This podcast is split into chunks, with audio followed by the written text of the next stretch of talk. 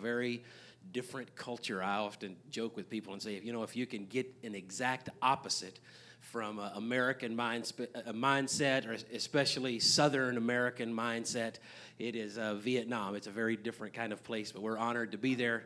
Let me uh, introduce my wife to you. This is my wife, Sarah. We're about to celebrate 11 years of marriage, and she is actually, she's actually the adventurous one. You know, she's uh, she's she, before I married her, she went skydiving, hot air ballooning. I mean, she does all kinds of crazy stuff, and she's kind of dragged me along with her. So uh, she's a crazy Indian. I mean, Native American. Yeah. So um, yeah. So my wife's Navajo, and uh, when I, when I first when we first met, I always wore a cowboy hat and boots. I don't have it on this morning, but I was raised over here in Brady, Texas. So I mean, if you were raised in Brady, you got to wear cowboy boots, and I was raised that way. So when we got married, you know, cowboy and an Indian, we were like, wow you know, our kids are going to have a real identity crisis, you know. So, um, but anyway, we do have four kids. Uh, the other three are back there. I'm sure you've heard them and seen them. We have an eight year old, a six year old, a four year old, and a two year old.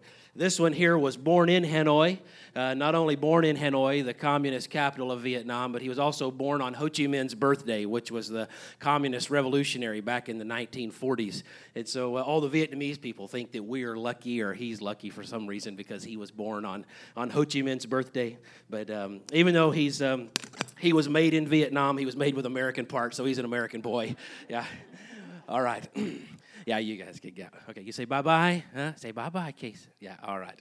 Yeah, yeah. So it's a, it's an honor to be here, to be able to hang out with you guys, share a little bit. Um, I want to tell you just a little bit of, of our story as I was listening to Pastor Jim and kind of just hearing how God has worked in his heart and what God is doing here and kind of the, just kind of um, stripping things down to the raw dimension of Christianity and whenever I was about 16 years old, God began to stir my heart for the lost. I didn't really know what that meant. I just knew that God was breaking my heart for people who did not know Jesus. I was a very shy and backward uh, guy then. I had no intentions of ever being in ministry. My dad is a pastor. And my little brother was at that time, everyone already knew he was going to be a pastor. He had made that very, very, very clear. But I just, I wasn't cut out that way, you know. I was like, no, I'll, I'll work. At that time, I was, when I was 16, I was working on a ranch. I loved working cows, driving tractors. And I thought, you know what? That's what I'll do. I'll work and um, support the ministry. I love the Lord. But God began to break my heart. And then, when I was 19, just this went on for about three years. When I was 19, I felt like God said, Are you going to be obedient to me and preach the word to people who have not heard the gospel? And so I, you know, I struggled with it. I thought, no, Lord, not me. There's no way. I, you've got the wrong guy. You've got the wrong guy. I can't do that. I'm, I'm not that kind of person. I'm just kind of a plain uh, country boy. I don't really know if I can do that. But God continued to deal with my heart. I answered the call of God to, to preach the gospel. I knew at that time that God wanted me in some way to work with, with missions, to preach to people who did not know Him, share the gospel. But I didn't have any idea that it would be overseas, or at least not in Vietnam. I had never intended to go to Vietnam. Uh, I spent a few years youth pastoring for my dad, and then when I was 23, I was working building oil field equipment as a welder and mobile crane operator. God said, I want you to quit your job and go prepare for a life of ministry overseas. So I went to Bible school. And um, I didn't really fit at Bible school, at least when I first went. I thought, man, I, you know, I've already been in the work world. I'm a lot older than all these guys at seminary. I don't know if I can do this. But God, uh, God had a plan. And as I prepared, God continued to open up, uh, open up doors for us and confirm to us. Sarah and I got married, and um, I thought, you know what? It's time for us to go. We're going to go to Latin America. I had spent some time in El Salvador and Nicaragua and a little bit in Mexico and in Puerto Rico. And I thought, you know what, we're going to go to Latin America. So we graduated. Uh, Sarah's got a degree in education. I have a degree in business and in uh, Bible, church ministry, theology stuff. And um, I um, said, okay, it's time for us to go. It's time for us to go. And God said, no, it's not time to go yet. So we spent some time then God opened up an opportunity for us in Vietnam, or we heard about a need in Vietnam. And I thought, you know what, Vietnam, I don't know about, I haven't really thought about Vietnam. All I know is the war era stories from Vietnam. And um, the need was presented to us kind of as a prayer request that God would call some workers to go there to Vietnam. And so I told Sarah, I said, you know what, we need to pray that God will call missionaries to Vietnam. Now, I, I, had no intentions of us praying about us going to Vietnam. I was just praying that God, because there was a need there and we needed people there. So I said, Sarah, let's pray. We prayed for a few weeks, and then Sarah came to me and she said, Jason, what, you know, what about We've been praying for God to lead us, and now we've got a prayer request for people. We need uh, missionaries in Vietnam. What about us going to Vietnam? And I said, you know, at that time, you know, I was a real, you know, hoorah missionary guy, and I was the spiritual leader of our family. And I looked at her and I said, no, we're not going to Vietnam. We're not going to Vietnam. We're going to go to Latin America. God can call other people to Vietnam. We're just praying for God to call people.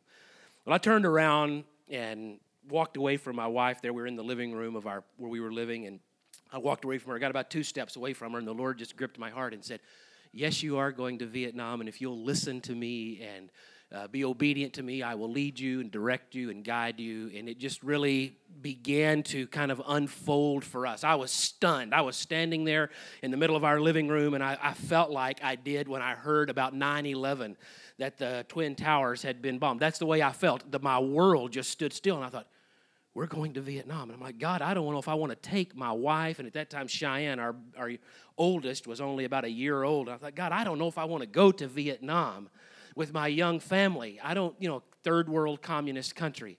But God continued to deal with us. And so uh, that was in 2008. 2010, we, we arrived in Saigon or Ho Chi Minh City, Vietnam.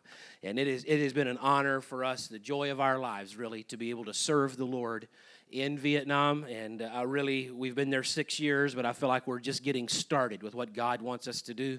It is a crazy place to live. There's a lot of things, and I want to tell you some stories in a little bit, but I wanted you to know, like, how did we end up there? Was it something that we just wanted to do? No, it was really a journey for us of God saying, No, it may not look like anything that you thought it would look like. Your service for me may not look like anything that you ever dreamed of, but it's my plan, and I've got a purpose for what I want you to do. So um, it's, it's been a it, it's a crazy place to live, especially with a young family, but God has been good to us.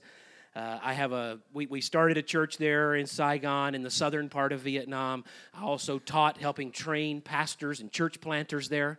And in Vietnam, uh, when you know you, you feel like maybe this is a little unusual to meet in a place like this, in Vietnam there are almost no church buildings. So uh, it's very, very, um, very similar to what you have here in some regard that whenever we meet for church, it's most of the time in a house or some kind of other shop or building and they just use it to meet on Sunday because the government does not allow, for the most part, open practice of uh, Christianity. So uh, in the city that we live in now, there's only there's about seven million people in the city, and there's only one Protestant church in, in a town of seven million. You've got a lot more than that here in uh, Marble Falls, I'm sure. It's a city of uh, what is it, ten thousand?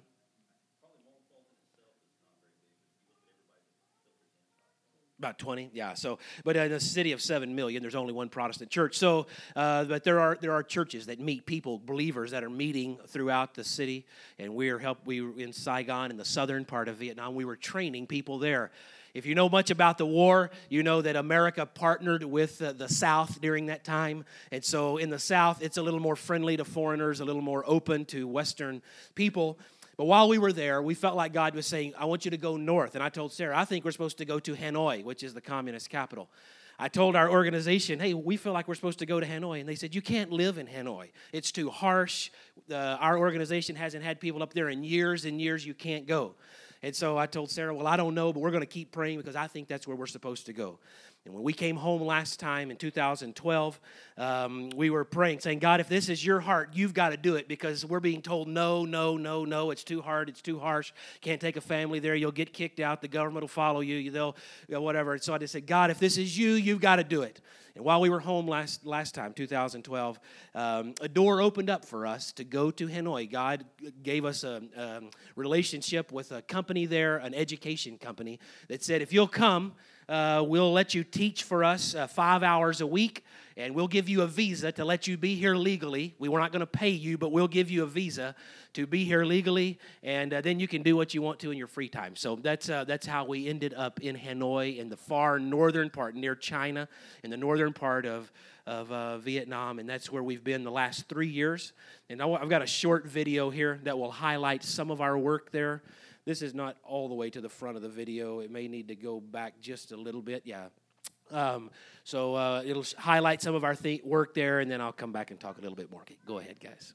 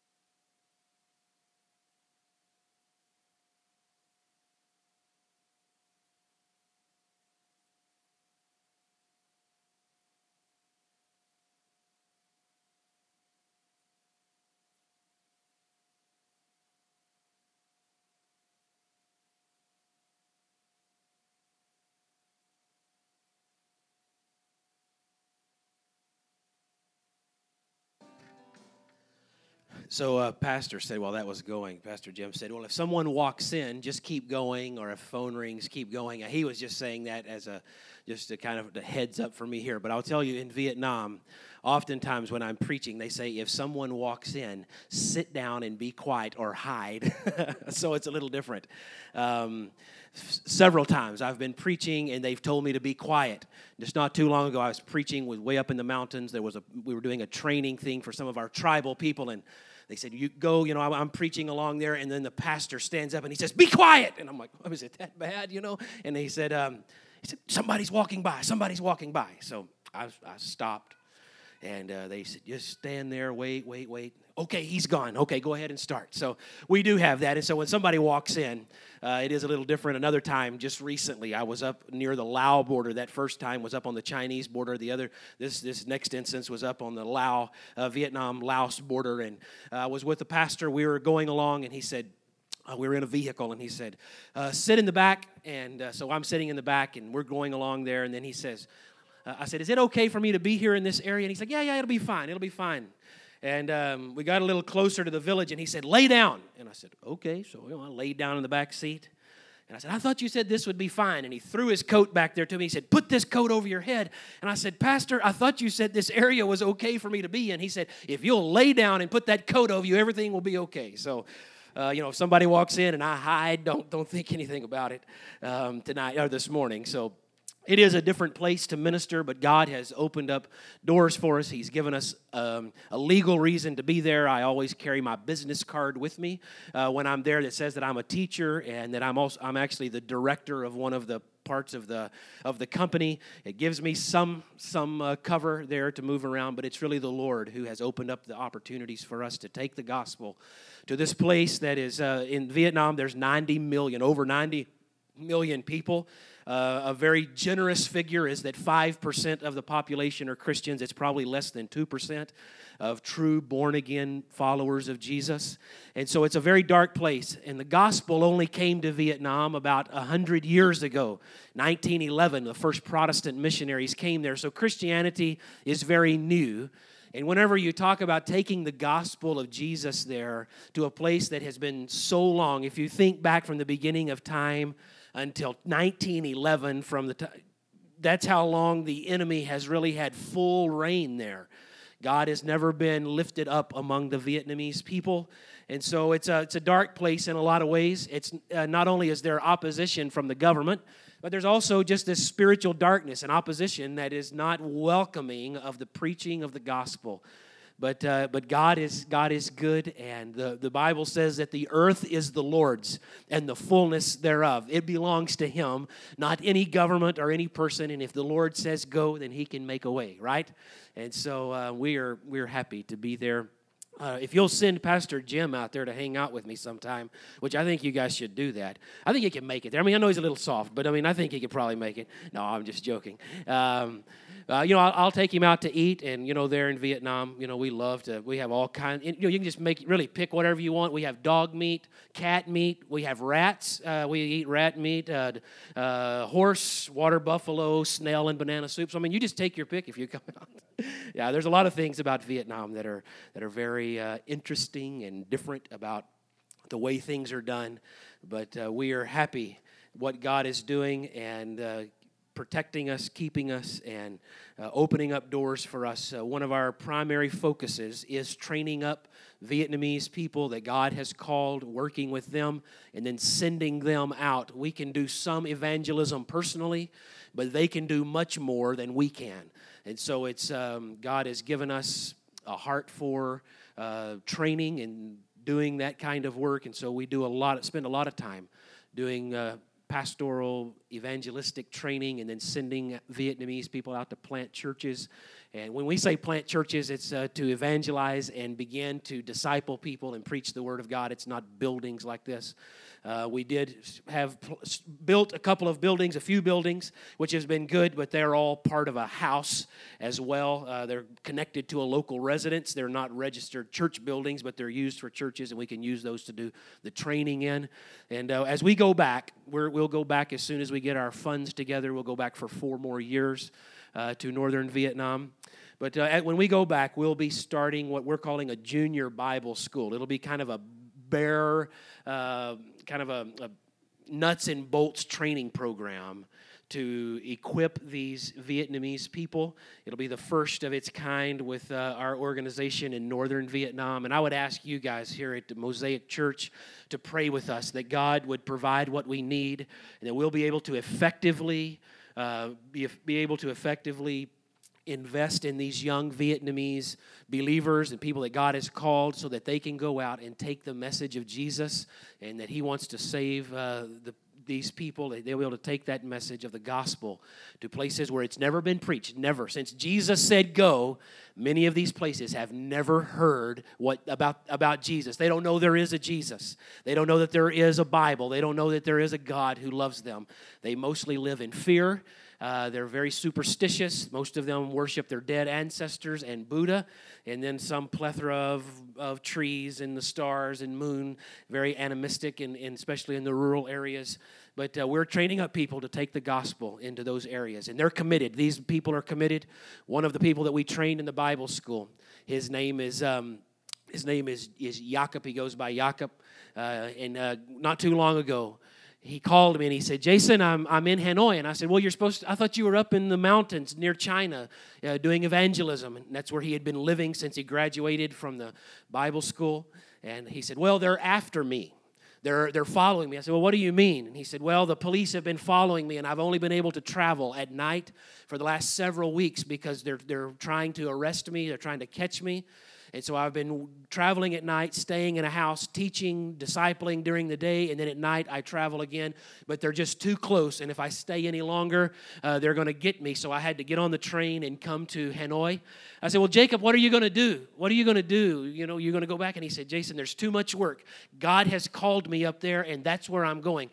After everything calms down for a week or so, I'm going back to continue what God has called me to do. And it is, it is those kind of people, like with that dedication and commitment to the call of God, to the proclamation of the gospel that God has called us to help train and um, invest in and then release them and when you when you give to missions, and when Pastor Jim talks about missions or taking the gospel to another country, that's what we're doing. That is the that is the clarion call of God to his people is that not only do we receive the gospel, but that we take it to people who have not heard it. And so we are honored to be your representatives there. Pastor Jim has uh, been a, a, supporter of ours in this church. Uh, he has uh, committed that this church is going to continue walking alongside us in the journey of taking the gospel to people who have not heard it. And i want you to know that it is that it is an honor for us to represent you there. And we deeply appreciate your commitment to taking jesus not some form of religion but taking jesus and the message of the gospel to people who have never heard it. Uh, we'll be we'll be hanging around after the service here to talk uh, if you have questions and those kind of things. Uh, we have some prayer cards. I'm going to show you. Like I want each of you, if you can, to get one of these prayer cards. Not just because I think I have a beautiful family, but I want you to remember to pray for us. Uh, it is it is something that we covet. The as Pastor Jim said, from the traffic to the government or whatever. It, there's a plenty of reasons why we need your prayer and God to sustain us as we work there in Vietnam. I do I do want to share with you from the Word of God this morning uh, from Luke chapter 15. From Luke chapter 15.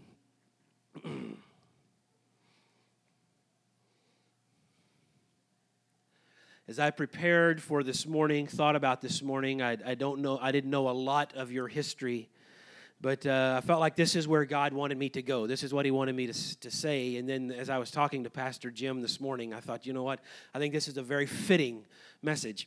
I believe it's something that the Lord has led me to to share with you this morning regarding uh, His heart. And uh, I hope that God will speak to all of us. I believe that the Word of God is quick and powerful. It's alive. Do you believe that? Do you believe that the Word of God is alive? It has the ability to come in. The Bible tells us it's quick and sharper than any two edged sword, piercing even to the dividing between soul and spirit and the joints and the marrow, and is a discerner of the thoughts and the intents of the heart. When God's Word goes forth, it does something in us that uh, any other book cannot do, any other teaching, any other word, information. It is the living Word of God. So I want us to read in Luke chapter 15. We're going to read uh, verse, uh, verse 1 down through verse 7. It reads like this Luke chapter 15, verse 1. Now the tax collectors and sinners were all drawing near to him, speaking about Jesus, drawing near to Jesus. And the Pharisees and the scribes grumbled, saying, This man receives sinners and eats with them. So he told them this parable. What man of you, having a hundred sheep, if he has lost one of them, does not leave the 99 in the open country and go after the one that is lost until he finds it? And when he has found it, he lays it on his shoulders, rejoicing. And then he comes home and he calls together his friends and his neighbors, saying to them, Rejoice with me, for I have found, found, found just so I tell you, there will be more joy in heaven over one sinner who repents than over 99 righteous persons who need no repentance. In Luke chapter 14, Jesus says, He's, Jesus is on his way to Jerusalem. He's making his way from Galilee up in the north to Jerusalem down in the south, and he's teaching along the way. And in chapter 14, Jesus has told those who are following him. He had collected quite a large gathering of people who were listening to him, very interested in his teaching. as, as Jesus makes his way, as he makes his way down, he's telling them a story about a man who had prepared a feast. And he said, I want you to come to the feast. And one by one, people begin to make excuses. Oh, I've got this happening. I've married someone. I've bought a piece of property. I've bought, I've got to go check out something. He just all of these excuses of why they couldn't come to the feast. Jesus said he uses this as an illustration to say that oftentimes those who we think should be a part or should be involved often find reasons why they cannot be involved in what God is asking them to do.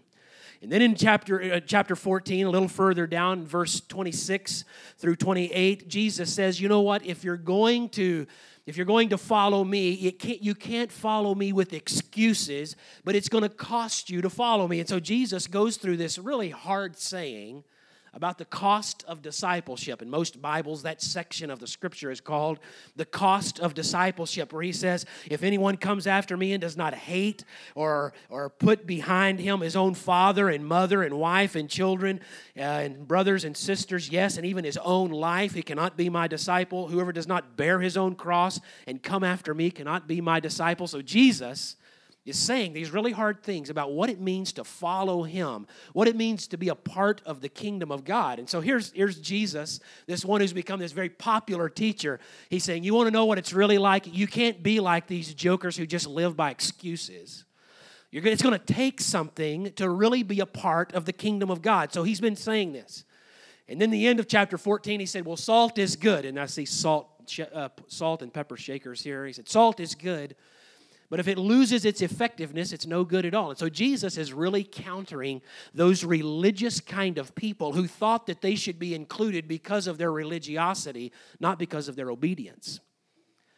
Then he comes to verse 15, and these same religious people, and you, you, know, you know how they are, they're everywhere. Some people are religious Christians, and then there's some people, like in Vietnam, they're religious Buddhists, or they're religious uh, with their own kind of ancestral worship. They are very uh, self-righteous. They're very indignant of what they, who they are, and how they have earned their right with whatever God they want to serve. In America, for most people, uh, most religious people think that they're better or that they're more godly because of certain kinds of things that they do. Well, in Jesus' day, there was some of those same kind of people. These same kind of people the tax uh, the, the, the, the, pharisees and scribes they got really upset because Jesus was hanging out with people who did not uh, look like them, who did not practice all of their religious games that they played, who didn't go along with all of their little uh, legalistic ideas of what it took to be right with God. And so when Jesus began to hang out with these kind of people, they were very upset about it. And you know, in Vietnam, oftentimes there, there are people who are they're, they're, they're, they're pretty rough most of the people there they're they're they're nice they're kind they're hospitable but in terms of their walk with their spirituality their way of life they're rough people probably a lot like these tax collectors and sinners. As i said earlier in vietnam there's about 90 million people and maybe maybe 5 million at the most um, probably not even uh, that much 5 million are true born again believers most of them, they worship, they worship idols. Most of them drink heavily because they're afraid all of the time. They live in fear. Uh, they often worship um, their ancestors and they do things that will get them into a trance or help them to kind of forget things. They work themselves into some kind of spiritual ecstasy. So they were a lot like these tax collectors and sinners. So I'm sure if Jesus was there, that's the kind of people he would have been hanging out with. And these religious people would not have liked Jesus being in Vietnam either. And you know, for, for my family and I, sometimes, uh, even among good church believers, we have been told, I don't know why you're going there. I hope every last one of those Vietnamese people die. I hope that whole side of the whole, side of that of Southeast Asia slides off into the ocean and they all die because at one time they lifted a, they lifted a, a sword against my country. There's all kinds of feelings that people have about people who do not look like us, who do not have the same perspective of us. But when God calls us and He puts the heart of God in us for reaching people who are made in the image of God, we, we if we're go, we, we have to decide are we going to be religious like these guys or are we going to be obedient like Jesus is teaching? Are we going to allow the, the God of the universe to flow through us and the gospel to flow through us to the tax collectors and sinners? Or are we going to be religious and say, no, they're going to have to come, they're going to have to be like me in order to be right with God. So Jesus goes on and he says this in verse 3, trying to highlight to them the importance of what it's going to take to follow him. They're going to have to get rid of their previous ideas. They're going to have to put down some of these ideas. He's already tried to tell them that the end of chapter 14, but now again he wants them to know why he's hanging out with tax collectors and sinners. And he said, Which one of you, having a hundred sheep, if he lost one of them, does not leave the 99 in the open country? Go after the one until he finds it. Jesus tells this parable of a lost sheep. And he said, I want to highlight to you the priority of the lost. And that's what I want to talk to you about just for a few moments this morning, is about God's priority for the lost. As I said, oftentimes in American Christianity, we kind of become more religious than we like to acknowledge or admit to. And oftentimes, our priority can easily, for, for me included, even as a missionary, as a missionary who's quit my job, sold all of my stuff, and moved my family to a third world country, sometimes it is easier for me to be concerned about myself or about my own comfort and ease than about the priority of God. But here Jesus says to the Pharisees and those who are upset with him, He said, I want you to understand something that it is, it is the lost, those who do not know me, that are my priority. What does it mean? What does it mean if there is something that is a priority in our life? What does it mean to us if something is, is a, a high priority? It means that it's something that's very important to us and that we are willing to do whatever it takes to keep that as a number one objective in our lives. For Jesus, he said, I want you to know. He wanted the church, if you will, the those people there who were listening to him. He said, I want you to know that it is the lost. It is those who, have, who are relationally separated from me that take priority with me and the kingdom of God. And I believe this morning that God, by His Spirit, wants to remind us individually of that this morning. That it is the lost, those who are relationally separated from God, that are the highest priority with our God. You know, back in Genesis chapter 3, God had created man in his own image. God had created man to bear his image and in, in his likeness. But because of disobedience, Adam and Eve decided to disobey against God, and because of disobedience, sin came into the world and separated man from God so that man could not have a relationship with God. So man became spiritually lost or spiritually separated from God. God, from that point on, began to unfold his plan to redeem lost humanity, lost humankind, and to bring us back into relationship with him. So, from Genesis chapter 3 all the way through the Old Testament, it is a story of God unveiling his plan to pay the price for mankind, that part of his creation, the crown of his creation that he made in his own image to come back into relationship with him.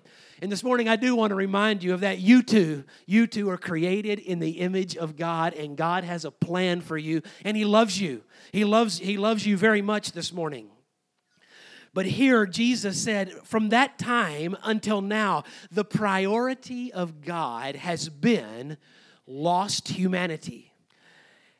And this morning, I believe that God would remind us that He desires for us as the church, for us as born again believers, to remember the priority of God, to remember it is those who are relationally separated from God that He loves the most.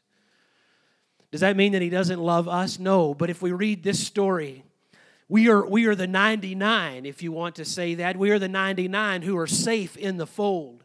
We are inside, we are inside of the, the realm of safety because we have believed. And God said, Now that you're here, yes, I love you and I want you to stay here. But there are those out there who do not yet know me, and they really take priority in my focus. When we talk about missions and we talk about the heart of God, I believe that God would have us take our eyes off of ourselves and say, What is the priority of God? If God is our Lord, if God is the boss of our life, if He is the king of the kingdom, then what is important to Him? Jesus said here, He said, I want you to know it's the lost. It's the lost. If you listen much to kind of the popular American idea of Christianity, you'll probably, you'll probably come away with this idea that God's primary concern is about my own ease and comfort and prosperity. That, that is kind of the American style of Christianity. We've kind of turned it in on ourselves and made it about me being better and me being bigger and me, me, me. But this morning, I believe God would say, Yes, I love you and I want to bless you and I want to give you life and that more abundantly, but I love the lost. I love the lost. It is a priority with God. As we look further in this story that Jesus is telling, not only is, not only is the lost a priority, but he tells another story to highlight further what it means to keep the lost, those who are relationally separated from God, a priority. In verse 8, he tells another story. He says, Or what woman, having 10 silver coins, if she loses one coin, does not light a lamp and sweep the house and seek diligently until she finds it? And when she has found it, she calls together her friends and neighbors, saying, Rejoice with me, for I have found the coin that I had lost. Just so I tell you, there is joy before the angels of God over one sinner who repents. Jesus talks about the lost and reaching the lost with the message of the gospel, letting them know that Jesus loves them. He tells this other story about a lady who lost part of her part of her wealth. She lost something that was important to her.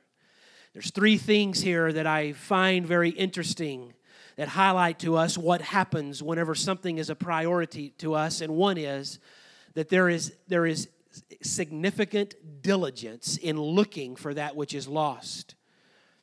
He says in verse 8, the end of verse 8, she lights a lamp, sweeps the house, and seeks diligently until she finds it. I believe that as we think about, as we think about the lost, Maybe that's one person that you know. Maybe it's your family member or a friend or someone that, that you interact with on a regular basis. Or maybe it's one person for us on the other side of the world, out in the countryside in northern Vietnam. But whatever it is, that, that is important to God. And as I think about this, I think about one young girl. Her name is Tung.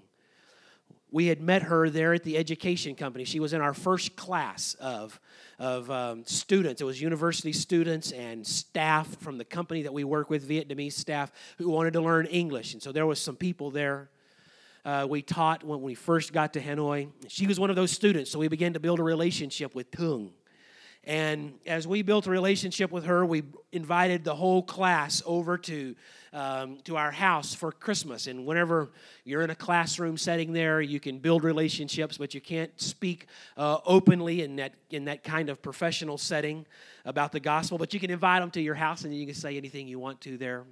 So we brought them to the house. We had a Christmas party with those students. And then at the end, I said, I want to tell you what historically, I want to tell you the, the history of what Christmas is all about. And so as I said that, this particular girl said, Well, I, have got to go. And she had this just almost panic, like, I know. And I, it's, it's a spiritual battle that's happening when that happens. There's this there's spiritual warfare that's going on. And as soon as I said, I want to tell you about the, the Christmas story, she said, I got to go. And she got this girl that she had brought with her, and she tried to get out the door. And I said, Tung, it'd be very uh, important. It's very important to Sarah and I, and it would be very respectful to us if you just stay for five more minutes and listen to this story. So she sat down and she sat there kind of like this, just, I mean, this, this girl's probably close to 30 years old. She just sat there, just like she was all clammed up this way. Listen to the story, nothing happened. About two months later, I was asked to preach at a little church, house church, um, and one of the staff from our from our uh, English company there, she's also a Christian, was going to in- interpret for me that morning. That was before I started preaching in Vietnamese, and she said, uh, "If if you can." You know, we want you to come and preach at our little house church, and we're going to invite Tung to come. So they invited Tung to come, and I was surprised. She came that morning. And I preached about the love of God. And that morning, after I preached about the love of God, she came up and she knelt down on the concrete in the front of where I was preaching. And she got right with, she prayed and she said, God, I don't know what it means, but I want to, something is happening in my heart. And that morning, she, Tung got saved. And whether it's whether it's one person like her, and later she told me her story that her family had pushed her out. Her dad didn't care anything about her. She always wanted to kill herself. She didn't think anything of herself. She didn't think that she would ever have any future, that no one loved her, no one cared for her. Whether it's someone like that that you would never know, or someone who's the closest to you, here we understand that this is those kind of people are a priority to God because they're made in his image. Amen. Here, Jesus said those kind of people, they, it takes diligence to find them. And if there is a priority, if, we, if those kind of people are a priority to us, we say, you know what, it doesn't matter what it takes. I'm willing to diligently seek them out. If something is a priority, not only do we work with diligence, but we also are willing to use our time and resources. I see here, whenever we look at this parable, Jesus says the woman, she took her lamp and she lit it and she used her energy and her time to look and find that thing that was important to her.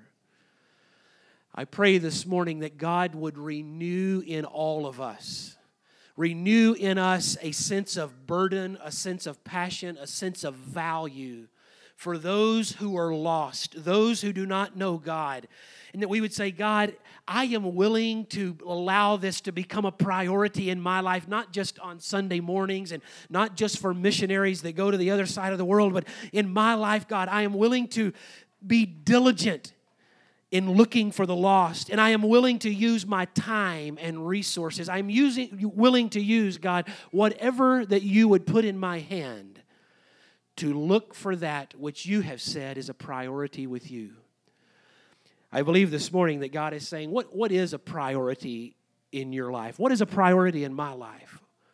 Is it the same thing that is a priority with God, or have we allowed other things to become a priority? I believe this morning God is speaking to us. And He's saying, Are you willing to allow it, be a pri- uh, allow it to be a priority? And if so, if it's a priority, are you willing to use your time and resources? Are you willing to burn the oil in your lamp? Are you willing to use what you have for the sake of that which is important to Jesus? Jesus uses one more illustration, and that is the story of the prodigal son as he talks about these, as he talks about the lost. He talks about the sheep, he talks about the coin, and then he talks about this prodigal son. This individual who decided to walk away from God, to get away, and to, and to um, to leave and to go away from, uh, from his father. And he talks about how that this, this individual, this son, this prodigal son, left and wasted his life, wasted that which was there. And then he came, then he decides after all of his money's gone and, and things are not going so well that he'll go back to his father. And he comes back to his father, and the father is open armed, open armed and willing and ready to receive him back. And here I, I, I, am reminded again, we are reminded again of God's love for the lost. He says it doesn't matter how bad they are, it doesn't matter what kind of decisions they make, it doesn't matter what the rest of the people around think about them. If they will come back to me, I will love them and I will receive them. And I want you to know this morning that is our Heavenly Father.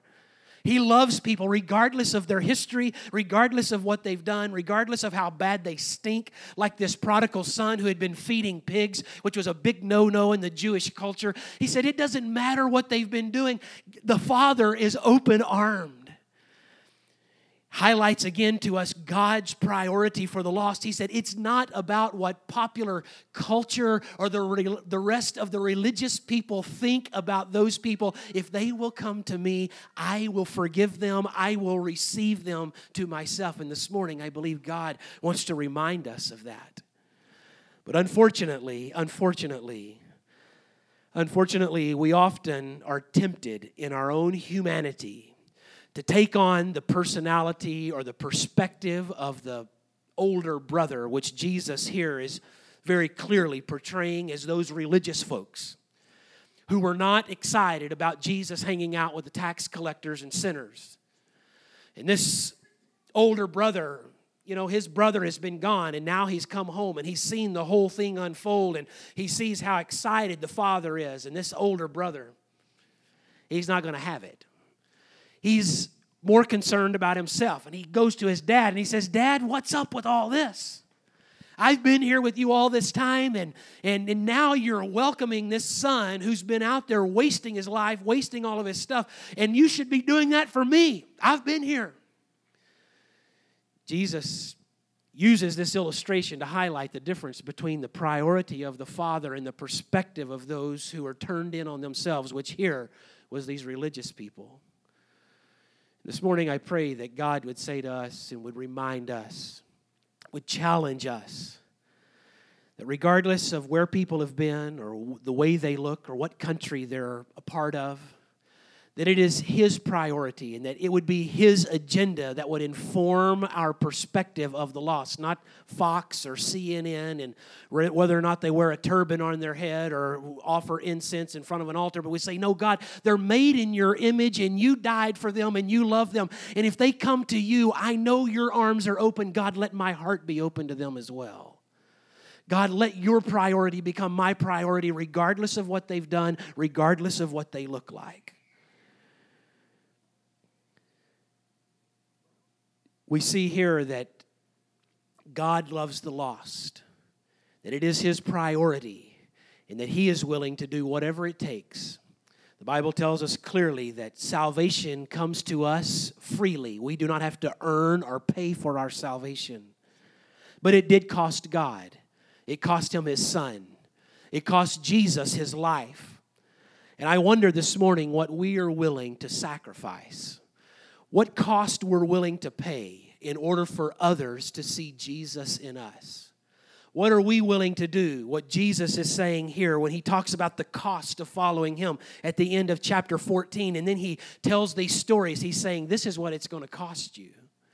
It's going to cost you a change in perspective. It's going to cost you a change in disposition. It may cost you a few a few notches in the eyes of other people who will not celebrate that. I've had people look at me as I said earlier and lambast Sarah and I for going to a country that at one time America fought against.